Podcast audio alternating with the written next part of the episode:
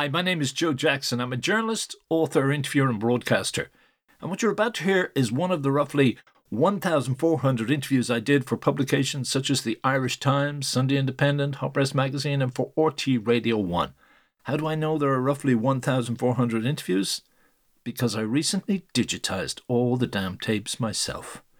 But remember that many of the interviews were done for the print media and recorded on cassette tapes so some are, let's say, sonically challenged. However, I happen to believe that sonic considerations should at times give way to historical significance. And I'm glad to say that at least some powers that be in RTÉ Radio 1 agreed with me on this and broadcast between 2015 and 2018 many of my interviews in a series called The Joe Jackson Tapes Revisited. What follows is a program from that series. By the way, if you want to access the full tapes for personal or professional use, for example in a documentary, you can contact me via my website, joejacksoninterviewer.com. Enjoy the podcast. This Charlie McCreevy interview took place way back in 1989. Nearly a decade later, McCreevy approached me at the opening of an art exhibition, and by the way, we'd never spoken before the interview or since. And he told me something that makes these particular Joe Jackson tapes a must for this series, I believe. McCreevy claimed that what he remembered most about our interview was that Fianna Fáil had been going through a painful period of transition and redefinition, particularly following the relatively recent coalition with the Progressive Democrats, and that our interview had captured this tension. Then, tellingly, earlier this year, 2017, when I spoke on the phone with McCreevy for the first time since then, he verified for me that this remained his abiding memory of the interview. Then Charlie added, maybe only half jokingly, but I can't remember all the controversial things I said to you back then. I'm here to jog the man's memory. But first, a few facts. Charles Charlie McCreevy was born in Sallins, County Kildare in 1949, educated at Naas CBS, Gormanston College, and at UCD, where he studied commerce. He then became a chartered accountant and was elected a Fianna Fáil TD in 1977. That general election was a landslide victory for Charles Haughey and his supporters, which included McCreevy. But five years later, he tabled a motion of no confidence in Haughey. This led to a leadership challenge by Desmond O'Malley, an open ballot that failed. Only 21 of 79 party members supported McCreevy's motion. They then became known as the Gang of 22. And McCreevy himself became, as he says in this interview, the devil incarnated to some fanatical supporters of Haughey in Fianna Fáil. It said his name was even on a death list. That was very strange times in Fianna Fáil, and fearful times. Well, like I can't say I was ever, I can't say I was ever shaking at home at night, but but I did receive phone calls, and my got, wife received phone calls. Oh yes, that was nice after the vote. Yeah, yeah coming out the dog. yes. Whom, by uh, there was a whole day that day. There was a whole day, that had the meeting went on from eleven o'clock in the morning to nearly eleven o'clock at night, and all Fianna Fáil people all over the country came up right. and were in buzzwells, and then get into the grounds in the Dáil, and they're all around the place, Taft Yard. You must remember Fianna Fáil is a very close knit family. They're all, and I coming come out anyway, and we all had to be ushered out by the. Yeah, brought out by the ushers and the Gardaí and that, but sure, that wouldn't be sure. I was off in the football match and got far more belts than that. I was only supposed to be friendly. All right, what about a strategy of intimidation and abuse that, that was imposed? Well, you even mentioned at the time a death list. well, there was, a, look, at that particular time, there was, Fianna Fáil people took that as I was nearest thing to Satan. And then anyone do this against her. And I tell you one thing, my mother, who was a great liberated person, taught to be independent. If, if she had lived to see the me taking on Fianna Fáil, that would the leader of Fianna Fáil, she would have publicly disowned me. Because whatever Fianna Fáil leader said, if he told you to jump, you jumped. If you lay down, that was, the, and that is traditional attitude among Fianna Fáil people. Well, they said that she, she was. I read somewhere that she and you both believed that uh, Devon that came a close second to God. The, the, I know what I said actually was is that if there's a question of both between God and Devon there in our house, I wouldn't be too sure who'd get the second preference. that's what I said. All right, okay. And that's how it was. And that's for a lot of Fianna Fáil people to this day. And that's why the whole thing of coalition with the PDs has come as a great culture shock. Because there are lots of people who believe like that within the Fianna Fáil party, like my mother, which has been the strength of the Fianna Fáil party, and I recognise it. But and the problem is, what has troubled me over the years anyway, that lots of those genuine Fianna Fáil people were very anti me. That doesn't bother me too much personally, but they'll be anti me for that kind of. I, I can understand why they are because, we like my mother, Like, like that was the big thing, and they wouldn't understand that this bastard from Kildare, you know, I mean, what to see, you know, what is he doing to our party? And but it's been hard to drag Fianna Fáil, what I say, into the 70s and 80s and 90s. And uh, what I've been doing is doing what I think is the best thing for the country and the party. But was it ever so severe that there were death lists? I mean, that was a very strong allegation. Well, I don't, did I ever say that? Well, it was in the Irish Times, yeah. It said that, that uh, in, in some hotel, there was a, you gave a speech in a hotel. Check that out. That, that, that there was talk of a death list about people who had opposed and were publicly opposing Charlie Haughey. Oh, well, there was all anyway. I mean, if there were those kind of fanatics in the party, that, that should be. But there, there, there are fanatics in every party, and uh, like I can't. I remember I got abused at meetings, and I got letters, bad letters, and I got phone calls. My family did and everything else. But look, if if if you believe what you're doing is right, Persist. you just do it, and you mightn't be proved right today or tomorrow. When you might never be proved right, but you believe you're right. So that's the only thing that matters anyway. I then suggested to Charlie McCreevy during this 1989 interview that the main thrust of what came to be known as the year of Gubu 1982, and that was a tag thought up by Conor Cruise O'Brien, who described the political events that led to a second election that year as grotesque, unbelievable, bizarre, and unprecedented. A little over the top. Could perhaps be rooted in Haughey's need to stifle dissent. I said to McCreevy that in European political parties, the inability to accommodate voices of dissent within the ranks was seen as a sign of political immaturity. By the way, the sounds you will hear in the background are made by someone who had arrived in McCreevy's office in Leinster House to service tea. And no, it wasn't Charles Haughey. Yeah, but that's the point I've been making over the years being Fianna Fáil, you see. And not, I wouldn't be but this was the thing with all political parties here up to quite recently, that you didn't have any dissent at all. And I'm afraid it follows through both in Fine Gael and Labour and, uh, and Fianna Fáil as well.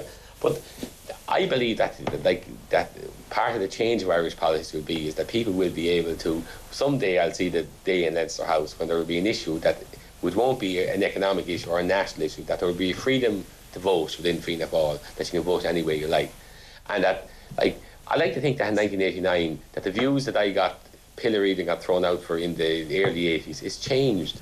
Like I'm still here, and it must prove something. Like like the people have still elected me, right. and I'm still here. And I think there's greater that that there's greater freedom now to be able to. We must remember Fianna Fáil went back 60 years, and in Dev's time and the masses' time, it was a different type of people that were there. That TD came to the Dáil and he did the party line, the whole thing anyway. I think that I, I've been preaching for years that is changing, and I think that I'm part of that change and have helped in that change as well. So, would you say that uh, TDs or even party leaders who can't accommodate those changes themselves their days are numbered. The thing is that it's. I like to see myself in one one of my roles anyway is a kind of saying things maybe a long time in advance of where the party gets to that idea. I remember financial rectitude, which was the big thing with me. Now, I was found out in '82 for saying things about financial rectitude, said the country needed economic rectitude, you know, that, that the economy had to be put right, we had to take stiff measures and everything else. At least 1987, Fianna Fáil came along and did that. And uh, at the time it was it was thought to be political that you couldn't get elected by saying those kind of things. And now if you did those kind of things, the various people would crucify you at the polls. Now we weren't crucified at the polls in '89. We only got 44% of the vote, but as good as we got in '87. I remember prior to the '87 election, we promised everything to everybody, and we only we got 44%. See, the people of Ireland have got more politically aware, and you can't call the people anymore. But have politicians. That's, is there an old school politician that just won't allow? That's that is the problem. That, that, that is one of the problems. But, but but hopefully that's going to change as well. Like like it's hard to change. Like you have, it's a slow process. It's been a slow process in all the political parties here, and it, it happened. The, you know, the, like, the politicians take time to change. You see, part of the difficulty in Irish political life. See, see, the, due to the electoral system that we have, the politician doesn't want to take a chance. He doesn't want to say anything outlandish like what I've done in the past, or say put the truth because you can't say those things. Not supposed. It's not political to say those things. The people won't vote for you if you say those things that's been the general kind of right. inverted commas consequence. So they were, so the politician always waits in Irish life that the mob. He waits till the mob was well going going forward. Then he tries to catch up on the mob rather than saying I will lead the mob. And I like think that I have been trying to be a leader of saying the politician saying what I think is the right thing in going that way. Other politicians may wait, and it there is a change, I suppose. And most, you see, the unfortunate thing about Irish political life, I've said this in the past, so I'm not saying you knew, is that uh, a lot of people's ambition in politics is just get into Leinster House at any cost, stay in Leinster House at any cost, and work your way up the political ladder to get into power. Now, I know that there's a great advantage in getting into political if you want to do something about it, but lots of politicians know that they want power, but don't know what they want to do with it when they get it. And it's not, it's not, uh, it's it's it's not thing that motivates me in politics. That I don't, I, I'm not uh, uh, worrying every night of the week as to when I'm going to be minister for kind of this, that, the other. I don't give two fucks about it, to be truth about it. Mary Harney said that she was once told by Charles Haughey that if she told the man she'd have a great future. Have you ever told that? As you encounter his wrath as she did. I, I, At the time of all that stuff. I've never, that Charlie Haughey never said to me, but I have to say, and people I know wouldn't, or didn't believe this, maybe do now. Strange as it may seem, as anyway, is that we, him and I have enjoyed a, a very good personal relationship down to the years. That we can tell each other to go and jump at one another if we like, or say what we like to one another. And we get on well as because we like one. Well, I like him personally, and I think he likes me personally as well. But at the time, we, at the time you when you were drawn, you went out to Concilium and all those places. Well, sure, kind of, but your eyes spent up on uh, in those meetings when face to face. Uh, we kind of respect each other's views. See, I, I suppose Haughey and I are a bit alike, you see.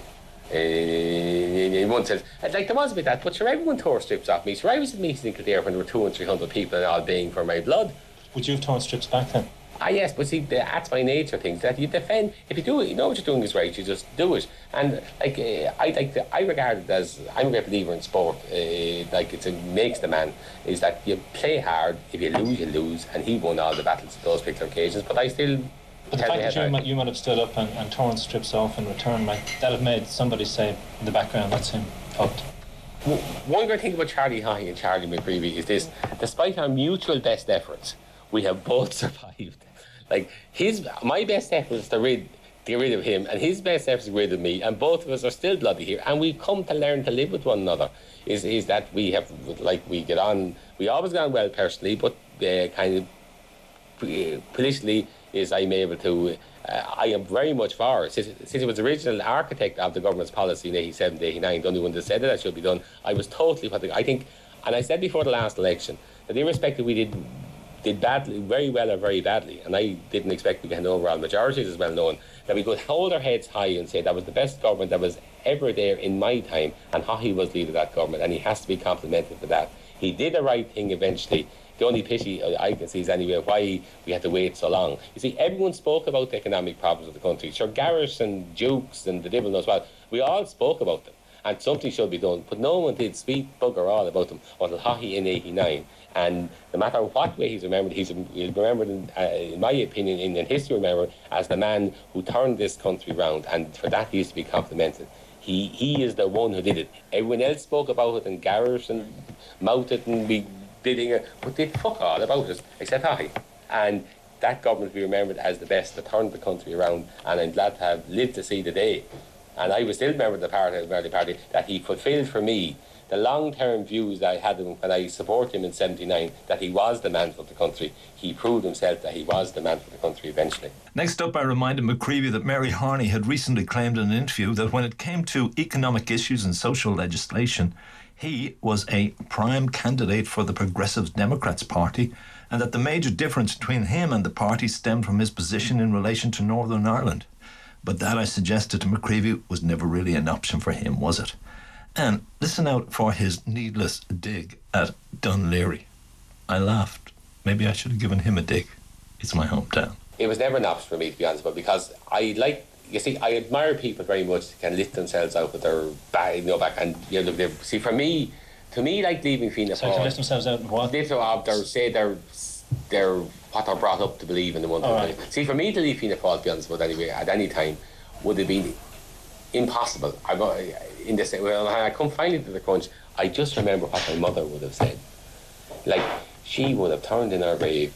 You can't, you can do anything like, and like I, I nearly proved that I have done nearly what I liked in Fianna Fáil and survived the bloody thing. And, but you stuck in, you didn't move. because of your mother?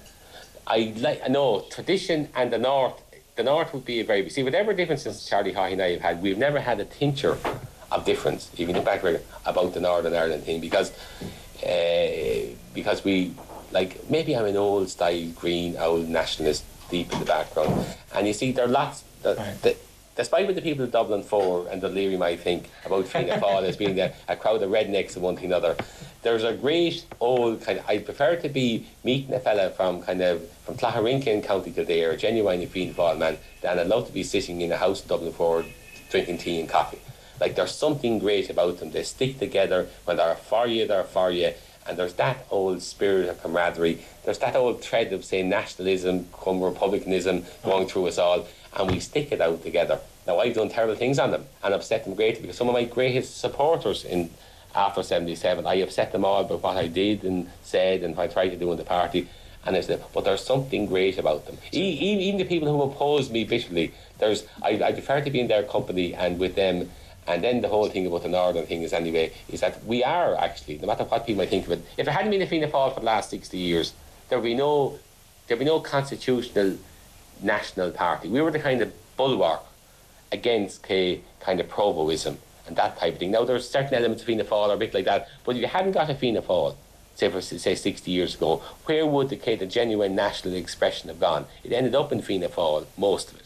Where would you have it? So they're like we have been we, we have been that barrier against kind of. I, I, do want to address I'll address that in more depth All towards right. the end because right. I think that's a central yeah. issue. Okay, so you're saying then that the PDs are the Dublin Four party? No, I'm not. No, you, you, you, you must remember now they were all sleeping in the same bed together, so, I had to be I had to be, I had to be a little bit careful now, Joe. But uh, no, I, I, I you see, it, it I, I, I preached over the years I got terrible trouble saying this. I said many years ago there was nearly there was no difference between Fianna Fáil. Do, do you now have to be very careful? Ah, not at all. No, not at all. Not at all. Like, sure, sure, why would there be? Sure, I wouldn't. Uh, I'm going to say what I'm going to say anyway. So it doesn't difference what you ask me.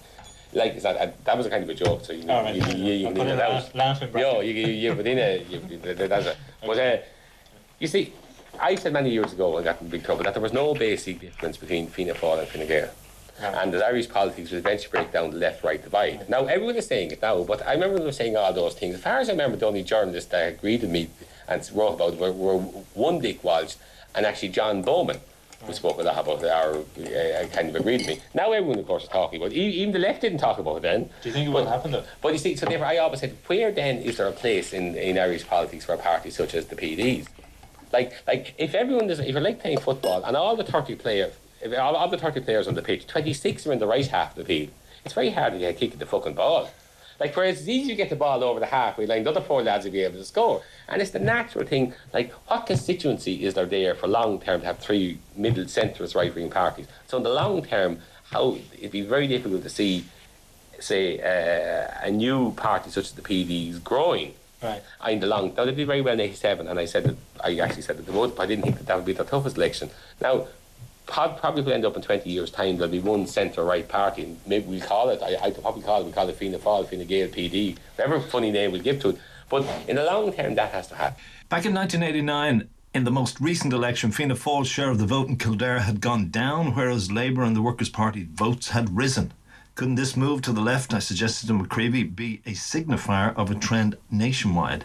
Likewise, mightn't the move away from Fianna Fáil reflect the fact that it now was seen more as a party of the advantaged rather than disadvantaged?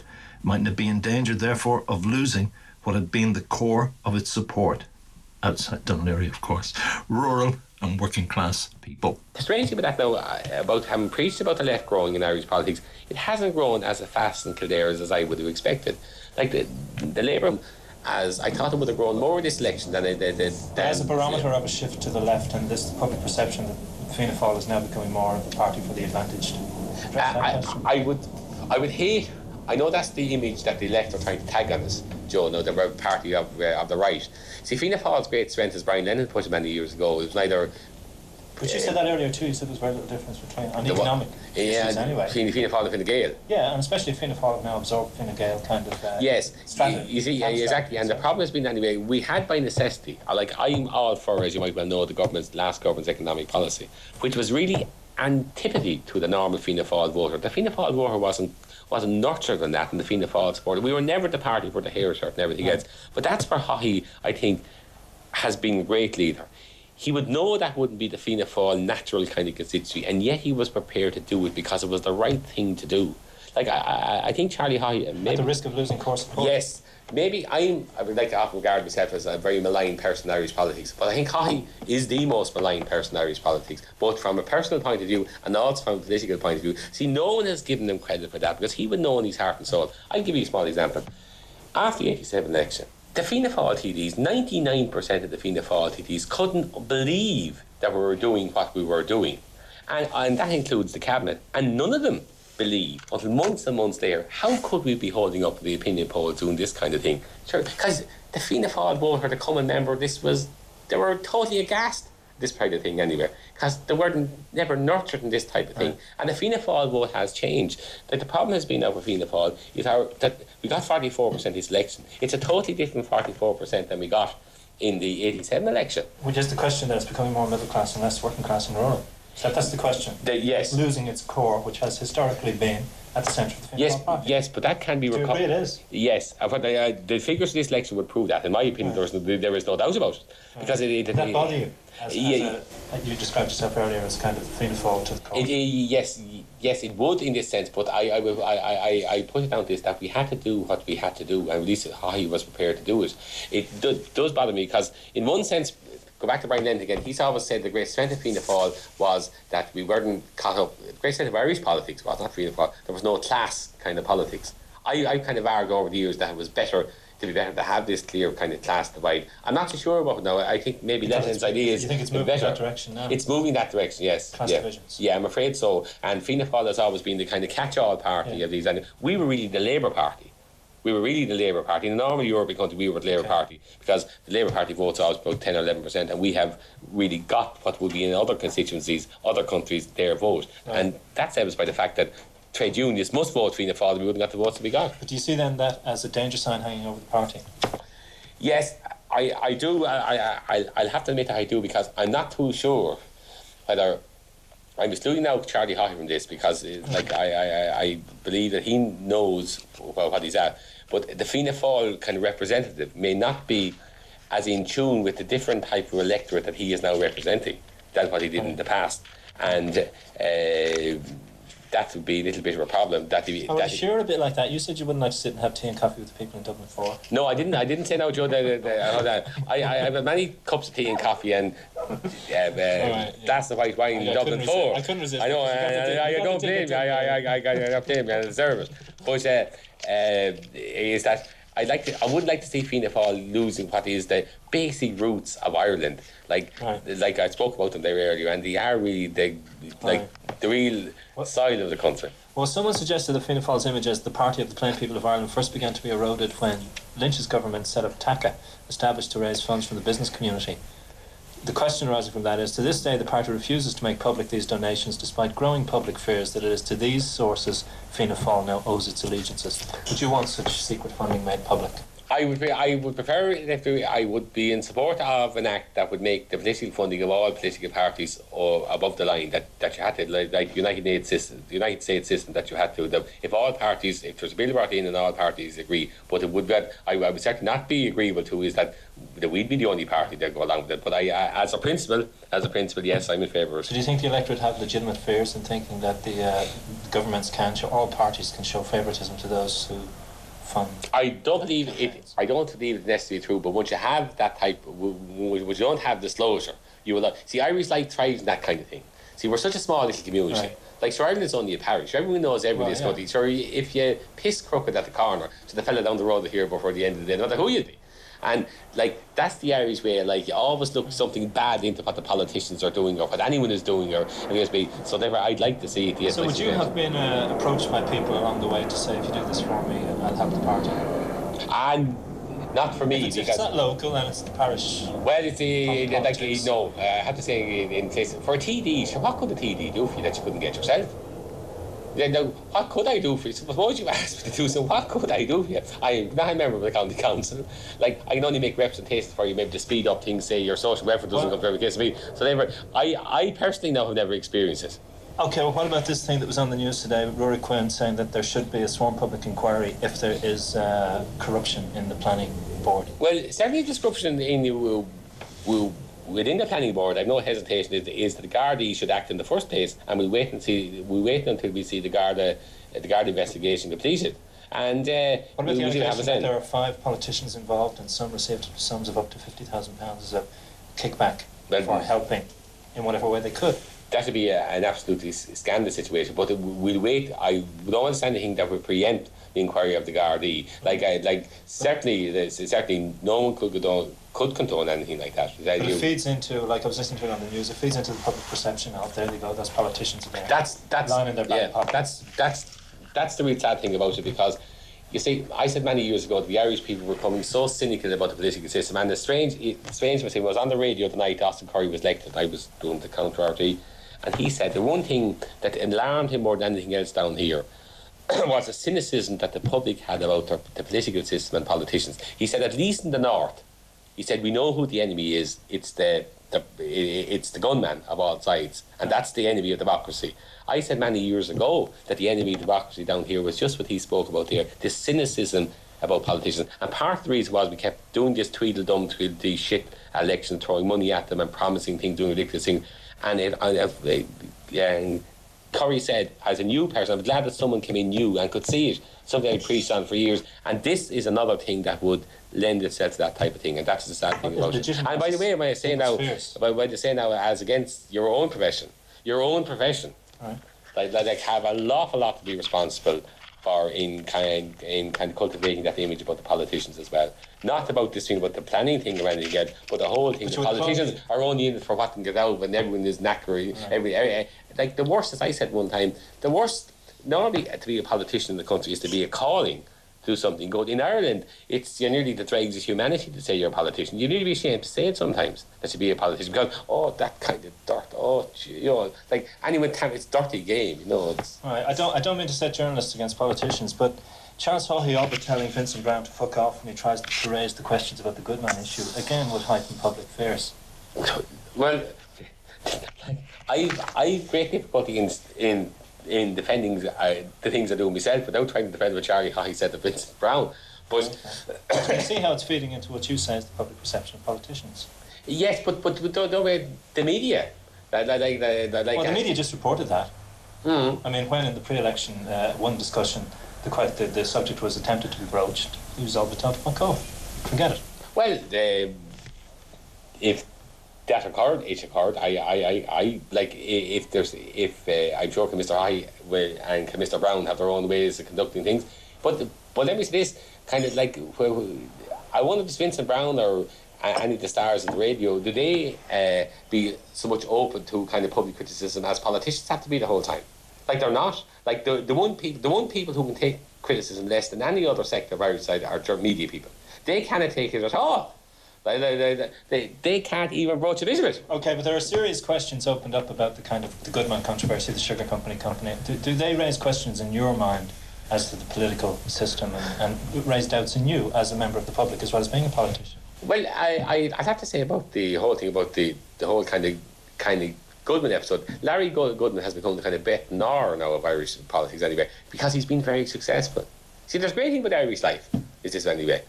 You, you can hardly win like in America, if you fail, if you start a company and it fails the first time, Joe comes along and says, "Hard luck about that now, Mick. Try again." You try again and you fail the second. He says, and the fellow said, "Try again." And you succeed the third time. He says, "Good man, Joe. Jesus Christ, you're a great man. Now you're a millionaire." One thing, another. In Ireland, if you fail the first time, they'll say, ah, "Happy Jesus, sure I knew him. Sure, how sure, sure he put this. Sure, he, he, he was useless anyway." If if you could see, they'll say, "Oh, sure, I knew him. He didn't have the arse in his trousers, and he couldn't have got it right."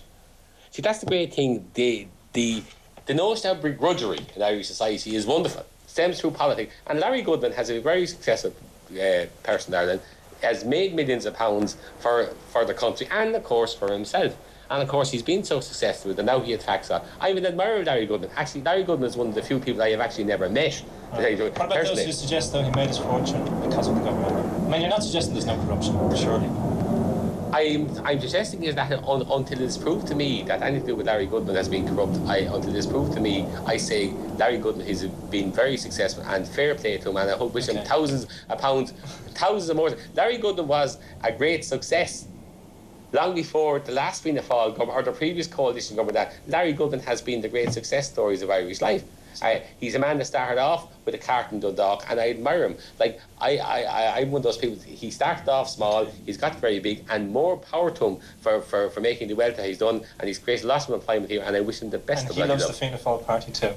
Larry Goodman, I'm sure I don't know Larry that well, but I'm sure that Larry is out to do to do as best he can for his company and himself. And whether Fine Gael were in power or anything else, he'd love them as well. Right. So would you have encountered corruption in your own time? Look, I've seen corruption in GAA clubs and rugby clubs and everything else. Miniature corruption, sure. I, but uh, experience as a politician, I haven't. I haven't been. I've never been in a position that anyone tried to corrupt me. Maybe because, maybe because it's like the Fianna Fáil organisation in Kildare. They don't even bother now to hassle me anymore about my views about anything. Like Yeah. back ten years ago, Jesus, I've been trouble the whole bloody time with it anyway. Because they've come to accept that I'm going to do my own thing. So maybe on account Well, of if you're known as honest. I'm so an, an independent person, people don't bother me with that type of thing. Well, also, if you're known as being honest and direct and outspoken, you would not be the person to approach in Exactly. of involving you in corruption. That's probably it. So I'm not the person to be trying to do that to anyway. do you know what I mean? So maybe that's the reason. So they were. You, you want to ask someone else about because I I, I, I might be the worst right. example you could. Right, sure, yeah, that's that's- okay. they- like Focus anyway. on. Here I had to ask McCreevy if he felt he was being penalised at a local and national level. He was, at this point, a backbencher by Fianna Fáil for having been what they might call a bad boy opposing Haughey in 1982. First, he focused on what had been his position on Kildare County Council. Because the reason I had the council council 85 was Fianna Fáil didn't select me to run 85. They denied me the nomination. Oh, yeah. That was part Yeah. of their politics as well. They wanted to have their pound of flesh and they got it. In fact, it was a bit of luck not to be selected in 85. Right. Because I, I think I would have had great trouble being elected in the 85 local elections. Have you lost your nomination because you've been a bad boy? No, I think the reason lost land, yes, because all the row going on between 79 to 85 and the area represented, the Fianna Fáil organisation, was really the hardcore of enemy support against me and they wanted to have their pound of flesh, so they, they didn't deny me the nomination. It, it turned out to be a lucky thing, I think. I think, I don't know. Seamus Brennan, another graduate from the Club of 22, has been taken so back, far back into the fold that he now has a position, ministerial position, which you haven't. Seamus Brennan has become a, a minister of Fianna Fáil. I'll have to say one thing as well about Fianna Fáil. Since the uh, formation of the PDs in 85, that cut out a lot of the the uh, Internal. trouble in Fianna Fáil because it was it was a matter then of put up or shut up. And we all kind of, like the Fianna Fáil party meetings after that, developed into a real kind of forum that you could say, that you could go up and give your genuine views, no one, take, no one kind of labelled you one way or the other. And it did bring a great amount of unity uh, after the formation of the PDs. Now, Seamus is in the cabinet now, so like he's there. I'm. Did uh, you expect a position this time round? Aaron, not at all. No? God's sake, not at all. No, not at all. I know whether I, I I'd be honest with it anyway. Is that 10, 11 years ago it would have I would have been you know it would have been not a major ambition of mine, but I would like to have been anyway. But it's no longer. I I like the role that I have in Fianna Fáil. I can. Uh, I've more or less the freedom without being authorised to do things. I have down to the years. I, I, I like I have a certain amount of respect for the views I have. It's not an ambition of mine to like if I'm, I'd like to be if, if if I'm going to be ever selected as a Fianna Fáil minister, I'd like to be selected on ability. Rather than where I come from or from my colourful views or anything else, I just like to be selected on ability. and I think Because that's you're a friend of the party leader. or a friend of anyone. I, I, I that's the reason. I, I, I, I, if I was to be minister, I'd like to be because someone thought I was best man for that job at that time. But you claimed earlier that you are still on friendly terms with uh, Charles Well, very, very friendly terms with it. Yes, I So, uh, just that's the problem. so we don't can we expect the Maverick Fianna Fáil TD to be rewarded for being a friend? I don't that to be the best rewarding making anyone the cabinet minister. You don't I- think it should be, It should be. but, it has been. It may have been uh, like everyone picks. If you pick, if everyone was to pick, as I said, the Irish rugby team, they'd all pick fifteen different players. It's the job of the leader of the party there to pick his team, and it's his right. Some people do it. If I was leader of Fianna Fáil, I'd select the the cabinet on a far different basis than you if you were the leader of Fianna Fáil. Like uh, Or than Charles Haughey. well, sure, everyone is selected differently, and uh, but it, he's he's leader. He picks his team. It's it's not.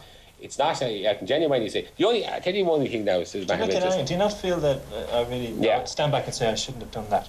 No, but I think I I I I I. I I tell you the only thing that's ever vexed me about criticism about things. Lots of things written about me down to the years. I must have sold more newspapers for Tony O'Reilly than any man in Ireland. And I, So he loves you too. I, I hope he, I hope he, he, he lives in County there, and I think I genuinely deserve a few kind of shares for all the papers I sold from over the years. but, but I don't have any Irish independence here. But having said that, and I've had good press, and I've had bad press, and I've had belittling press, and everything else, both locally and nationally. And sometimes, and I never, no, there's no journalist in this country can ever say that I rang him up to criticise what he said about me. Right. right. I take it on the chin whether it's good or bad. But one thing that had, the only, if I could say there's only one thing in my political life that was ever written or implied about me that vexed me, that was in 81 and 82 and 81 that I was doing all those things because I had been passed over for promotion. That is the one thing that has ever, ever vexed me. And it was a Fianna Fáil naturally did it, and the press followed up, and locally and nationally. And the local people said, no, the Fianna Fáil have done the reason for previous like that. That is the furthest thing from the truth anyway. That's the only thing that's ever written about me. I Jesus Christ, when there's a bad thing written about you, you don't like it and you get real mm. mad. But the other the thing that vexed because that is not true. That's the only one thing that's ever that's vexed me more than anything else. Sure, what you're going to write about me is probably going to vex me as well, but I won't bring you up to say it. I'd say sure that that's his opinion he formed on the basis no, of what he said to me. I'll just present what you said. But but that's uh, that is uh, like because that is not an issue with me. So you ask me be right. passed over. That doesn't bother me at all. I may be just one person, maybe the only person in the Fianna Fáil party that thinks like that. But and most issues I have been for a long time the only person that thought that way. It is not. It is not an issue to me. It neither was in the past nor is now. It doesn't bother me at all. Here I had to suggest that maybe the only way Charlie McCreevy might be offered a ministerial position, or indeed if the following was feasible, even as a concept, become party leader, was if Haughey lost power. Incidentally, McCreevy never became party leader, but on February the 11th, 1992, he did receive his first ministerial position, Minister for Social Welfare, when Haughey was replaced as Taoiseach by Albert Reynolds. I should have made a bet. I said one time about myself, I thought it was radio or television or an interview, I said I didn't really think I was suited to be a member of any bloody party. I, uh, because I just, I suppose I'm not really a team player in the sense that I'm going to, like, like, like that, despite what I might try and do, say okay, I came here with you today, right, and I said to myself, coming up, I, or the press office asked me that you'd submit the questions. And I said, don't bother. I said, because that I'd be thinking up the answers to them. Oh, yeah.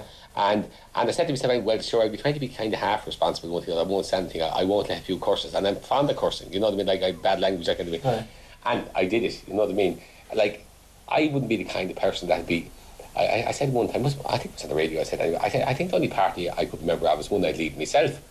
Because I, I think I'm the only person who could agree with was with myself. Like, I'm not, like, right. I'm not, uh, they say, that's my weakness or strength, whatever the case may be. Maybe weakness and strength is weakness. Weakness and strength. It could be either. And, like, it's not that uh, I like to. Um, so that I, I, I think there's a place in Irish politics for the Oliver Flanagans, Lord Emerson, the Conor Cruise O'Brien's, a person I don't agree with at all, and I don't agree with Oliver Flanagan, the Michael D. Higgins, the John Kellys, and the Charlie McCreevy's take five.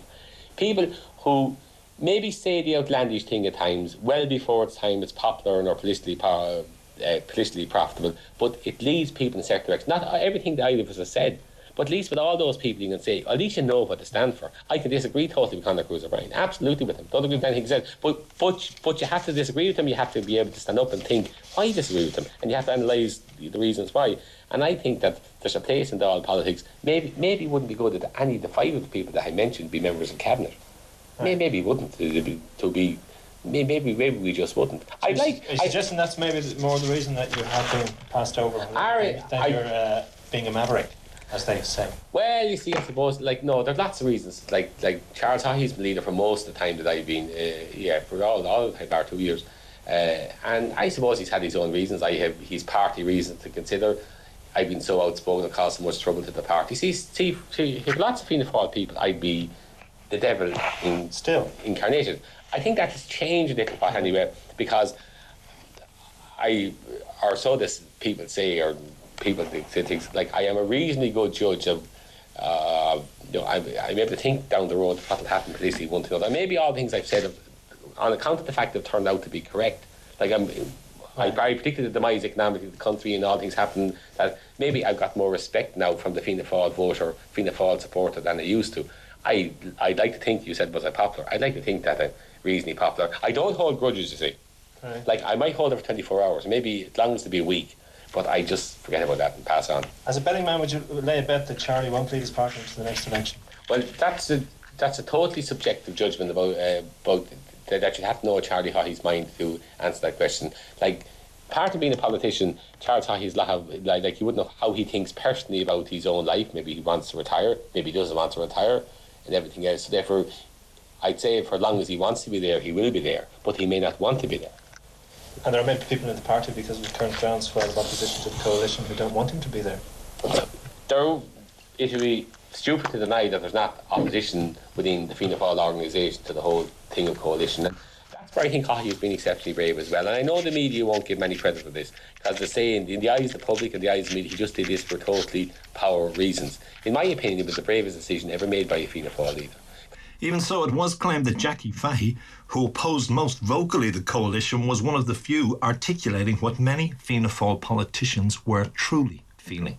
Jackie Fahey probably reflects a genuine concern and feeling of a lot of Fianna Fáil people. Not me, because I believe I was absolutely, totally in favour of what, what Charlie Haughey did and played a little part in it. I, I, I can understand kind of Jackie Fahey what he feels about anyway. I think he's wrong, but he's entitled to his opinion. He's like, wrong to, he's he, wrong to what? He, he in the past. He's wrong to speak out. Or no, no, to, no, to no, absolutely not wrong to speak out. I defend the right of any man to speak right. out. I think, I think, and a lot of, I think that a lot of Fianna Fáil people are wrong in their attitude about this coalition with the PDs, that it is the evolving nature of Irish politics, it is the change in Irish politics, and we have to learn to work with it. I am totally for it, and would have been in any event. I see it as a natural Europeanisation and modernisation of Irish politics. I see nothing wrong with it at all. But I do recognise that for people, strong Fianna Fáil people, my mother was dead 12 years now, like for people like that, I'd say it's a, I know I wouldn't have to go to Fianna Fáil meeting to find out. I know it is a terrible shock to them, one thing another.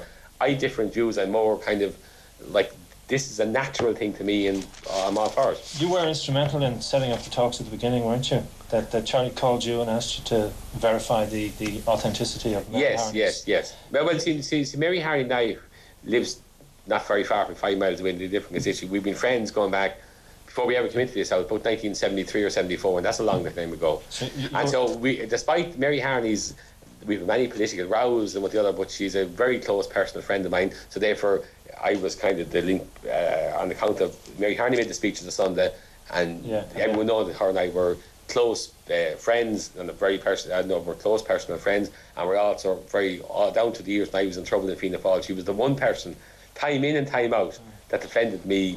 When he called you, did you ever get a sense of either gotcha or my God, you use anybody to get this thing rolling? Well, you want to remember like this would be very known in the public eye is that over the past number of years now, kind of Charlie Haughey and I would not, not only good friends, but we, we, we discussed many political things that the public wouldn't be aware about. Like he would would be aware of, would wouldn't. not be aware. Wouldn't.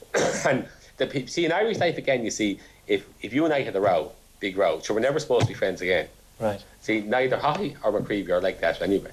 Okay. Like the way it, it was a like we took each other on at various stages anyway, and it's all over, and it's in the past, and that's right. well forgotten about. Well, if you were instrumental in forming the coalition, how do you think those who voted for you personally would feel about it, or party members who might feel betrayed by you? Well, I know that there would be certain party members in County Kildare who don't like the idea of it at all. Have you had any feeling back on that level yourself? Very little myself, because as I explained earlier anyway, the Fianna Fáil organisation would oh, yeah. think right. would. Well, then the people, plus the people who voted for you. I mean, they might say this is not what we voted for. I'd say the nine uh, nine thousand people thereabouts who voted for me is the majority would feel that I did the right thing. But in any event, even even even, even, even if I knew that the, that the whole nine thousand voted for me said that that was the wrong thing, it wouldn't stop me from doing it either way. Because I mean, because because all my political life, and that's one of the reasons I voted up and down. I have done what hasn't been the mainstream thing. I have done what I believe to have been correct, and the people have to accept me like that. They, like the next election, I might only get nine votes, but it won't bother me either. That's going to make you sound very much like an autocrat and a dictator and arrogant. Yeah, I suppose I am. Yeah, I see. Uh, that's one thing that uh, Charlie Hine I have in common, and I've also this to anyway. Like. Uh, autocratic, dictatorial. Not, uh, I wouldn't. Arrogant. I wouldn't say I'm autocratic, but I'm arrogant in the sense is that I'm I'm arrogant in the sense is that I know my own views. I would think they're right, and I'll do them. I mean, and I I don't think anyone. I, I am not afraid to take on anybody in a debate, or I'm not afraid to take on anyone's views. I, I I'm arrogant in the sense of my own opinions. I'm arrogant. I'm, I'm very opinionated one to another. But if I'm proved wrong, one thing thing about me I think is a good point about me. When I'm wrong, I'll admit I'm wrong. I mean, and, and, and, and, when I apologise to a person, I apologise unequivocally. I don't say I apologise, but I apologise. So, so, so might that be why you and Charles get on two autocrats having tea together? Uh, maybe, maybe I, I can't say about him anyway, but I know that. But you can't say that he is an autocrat. That is a, that's a public perception. The public perception. I suppose I don't think I'm autocratic. I don't try to uh, make people do as I want. I just I'm autocratic because of my own opinions. I'm right. I, I'm I'm arrogant. Uh, yeah, yes, I admit I'm arrogant. Yes, I'm arrogant in my opinions because I think they're right, and I just do them. And I suppose I, I suppose that's a weakness, but I believe. Mm and I'm prepared to follow it through. And if I'm proved wrong, I'm wrong. And if I'm right, it doesn't worry me next election, like any election. The things I've done in Fianna Fáil and everything else, like like sure, any of with the last small votes, all my friends, my colleagues here the all down to the years would have said. God, you know, like you won't get any votes next election. I said, sure, if I don't, I don't. That's it. Not long before this interview, it was reported that part of Charlie McCreevy's argument for the coalition was that U-turns had been a part of Fianna Fáil's history from the outset. That is not a, a correct quote of what I said. Okay. That is what someone must have said, what I said at the Fianna Fáil party meeting, which wasn't reported. My line which was was reported. Well, was not reported. See, the Fianna Fáil party meetings are, but that's what some journalists wrote in the paper. Someone else would have thought of. But I did mention those things that you referred to about the changes that we made in the past. But the point I was making is that the leaders at those times had very tough decisions to make. And they did it, they did what they did, what they thought was in the best interest of the country. De Valera entered the Dáil, right? Having uh, having having a major problem about the oath of allegiance and one thing and another. But it was a tough thing to do. There was a tough decision to make, I was saying. In 1932, when we were in government, Sinn Féin had supported this canvassing on the electorally of that election, and yet we then the pressure came on from the organisation, our organisation, to let those people out of jail. In the 40s, I made the point, anyway, that we allowed people to die in in jail, to, to, and we executed people in the 40s, people who had fought side by side with people in, because it was in the best interest of the country. That was the point I was making. And we now were trying to make a decision about coalition, which was a tough decision. But, but you had to compare it with tough decisions that had to be right, made but, in the past. True Republicans would have seen that as a selling out too. Yes, and true Republicans like had great members of the Fianna Fáil organisation terrible trouble with extradition, like in the recent past. Right. Not going back say forty years or so, but in, in, in the past couple of years, there's always been that kind of trouble, not trouble in Fianna, the kind of that kind of tearing at Fianna Fáil in the sense that anyway we like we are kind of we are very much say we're kind of nationalist Republican party and and yet we've had to do in government things that we like really tore at the heart of the old organisation of the party and yet so it was you, tough. Would you then oppose something like extradition because it tears at the heart? No, like, like, like, like I believe deep down, I don't know what the, what political background you come from, Joe, but I know that for Fianna Fáil people is anyway that it was a tearing of things have anything to do with the Brits at all. Yet, like yet as a uh, as as a national party and as government, we had to do what was the right thing internationally, and the right thing for the Irish people was to have an extradition agreement with Great Britain. And like there's that problem the whole time, and even in myself, there's always been a problem anyway about. So what I refer to as the breeding side of my brain, B R W D I N G, right, and the logical side of my brain. Right. Like, and the whole thing is encapsulated about the whole Northern Ireland thing. That the old kind of, the old kind of birthright was, you know, Jesus Christ, you have nothing to, you know, like like the, you know, the Brits, you know, we're, we're always against them, and we have to get united there and everything else. Yet the logical side of my brain says, well, we have to have talks, we have to negotiate, we have to have. Uh, the wild government in Northern Ireland, or whatever the case may be, we must participate, we must have extradition with these people. Yet, on the other side, there's that kind of thing. And so you don't have to scratch many Irish people to find that, oh, latent nationalism, whatever it is, going back hundreds and hundreds of years. You must remember, we've 800 years of history to pull out of our brain in the last 60, right? But I remember when I was in school in the 60s down in Kildare and what another, like history, like it was all the oppression that we had suffered from, yeah. like the penal days, the famine, everything. And the Brits were the cause of all our ills. It's hard. That's in the psyche of most Irish people. So in, in this great divide, or this dichotomy in you, which side is winning? I suppose the lo- deep down the logical side wins on most occasions, but all the same, and I, I, I, that's in most, and that's uh, like, uh, that's where I understand Charlie Haughey so, so, so well about the Northern Ireland thing and what he said about various things in the past. That's where I understand him very well because I know that, that that I experience the same problems. You think he has that tension? He's oh, oh, absolutely, absolutely. I, I, I, I, absolutely some of the time. Like some of his speeches down to the ears, and maybe his attitude toward the Anglo-Irish Agreement time was announced everything. I, I can understand that so well because it's the same thing with you know the same pulling together like that. Unfortunately, at this point, that particular Joe Jackson cassette tape ran out, And when I had a follow on tie up the loose ends phone chat with McCreevy, I mistakenly used a tape that contained the final five minutes from our face to face meeting.